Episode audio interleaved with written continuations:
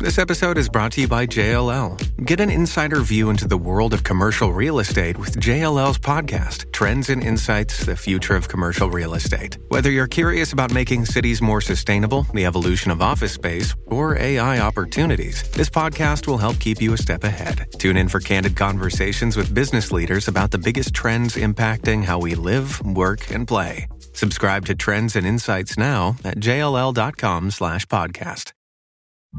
This is the John Oakley Show podcast.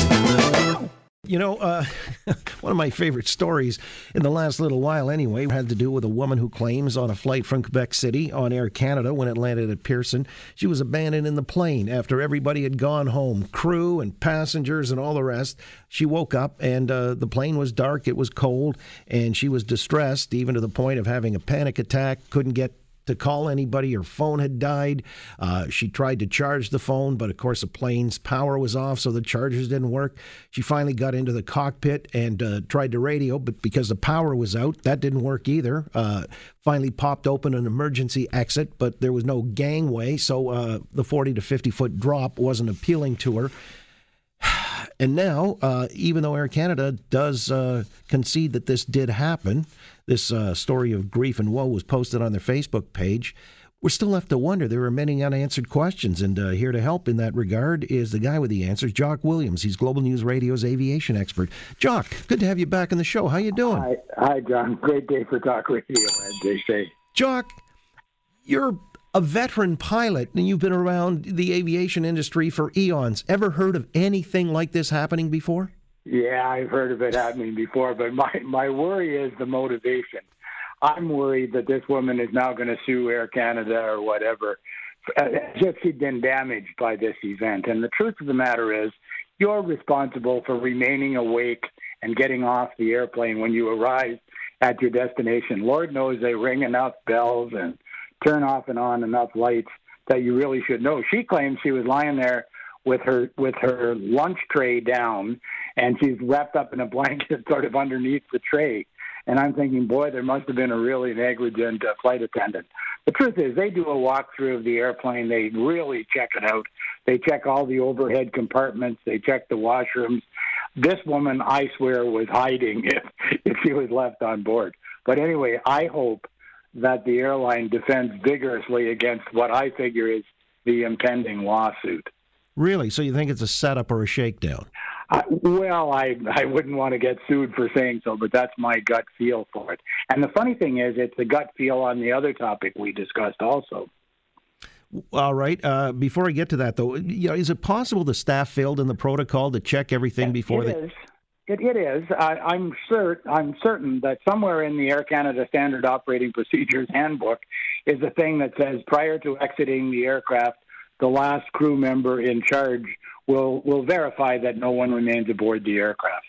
But I, I tell you that it's possible to to remain aboard. Some of the aircraft are rather large.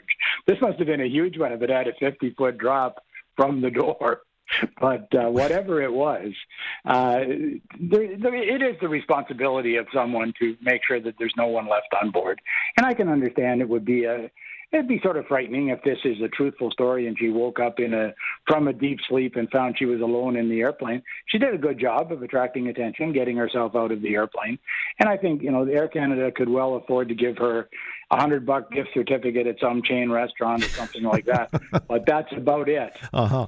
Up on the airport strip there. Okay. Uh, there's Yeah. a Perkins family restaurant. I know the premier likes to frequent, so uh, it's up there.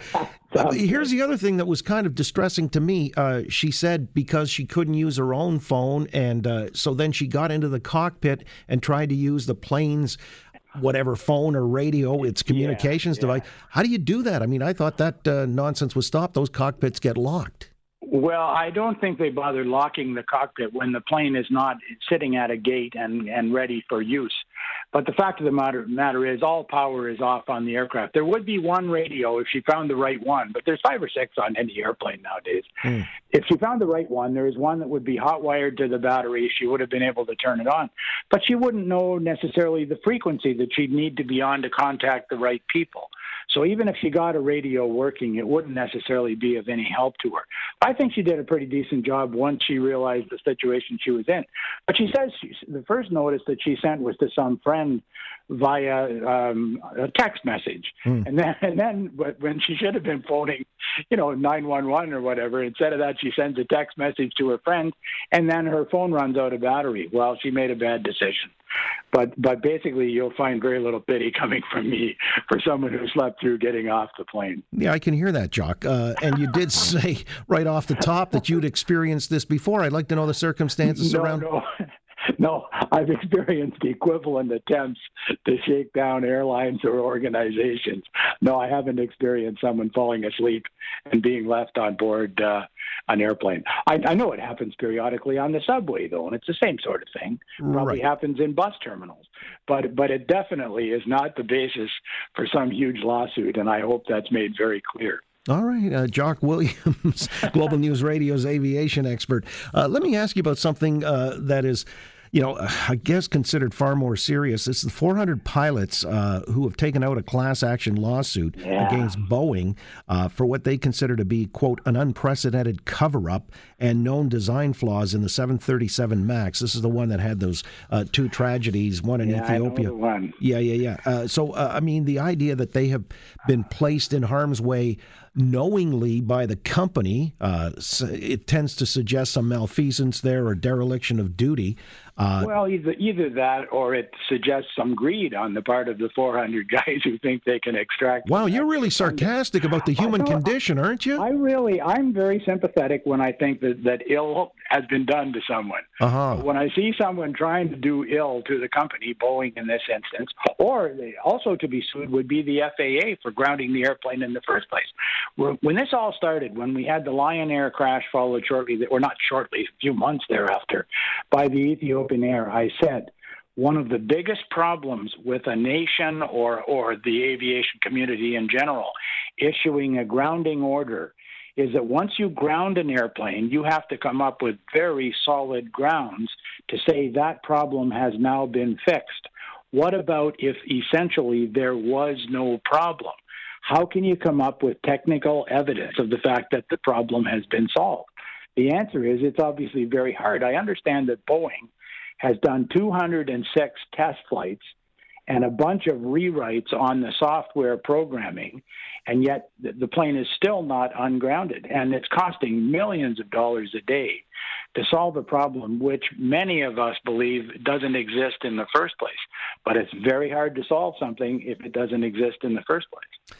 Well, all right, but uh, you know, I'm kind of confused now. Uh, I thought it was sort of received wisdom that when they introduced the software, it uh, caused the plane to uh, well, it made the pilots, it overrode the pilots, and they went into stall mode. And well, that's sort of true, but the basic thing is what would happen. First of all, is the pilots would feel that they had to exert an undue backward force on their control column. In other words, the plane is trying to nose over.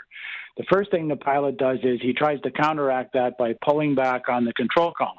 If that doesn't work, the first thing he does then is he pushes the red button on the left hand side of the control column, and that turns the system that's causing the problem off. Problem solved, go home.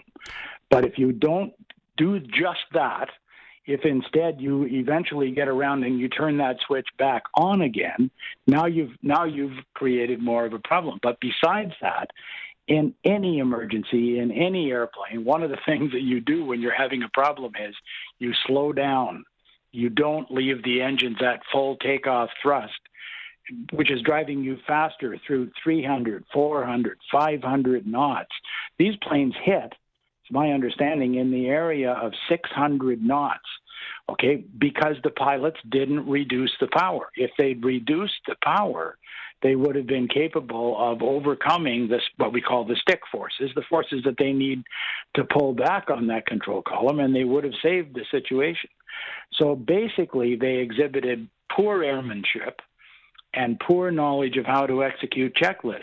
Now, we can chalk that up to a training problem, and that definitely may be a Boeing responsibility. But I think Boeing is having trouble fixing this problem because what you've got to have is pilots who do the wrong thing in the first place. Then you go to try to prove that you fixed the problem. Well, you're fixing it with guys sitting in the simulator who don't do it wrong. So how are you going to fix that? Mm. Pilots do everything right, so nothing happens, and the the government walks away shaking its head and saying, "How can we say we've fixed everything?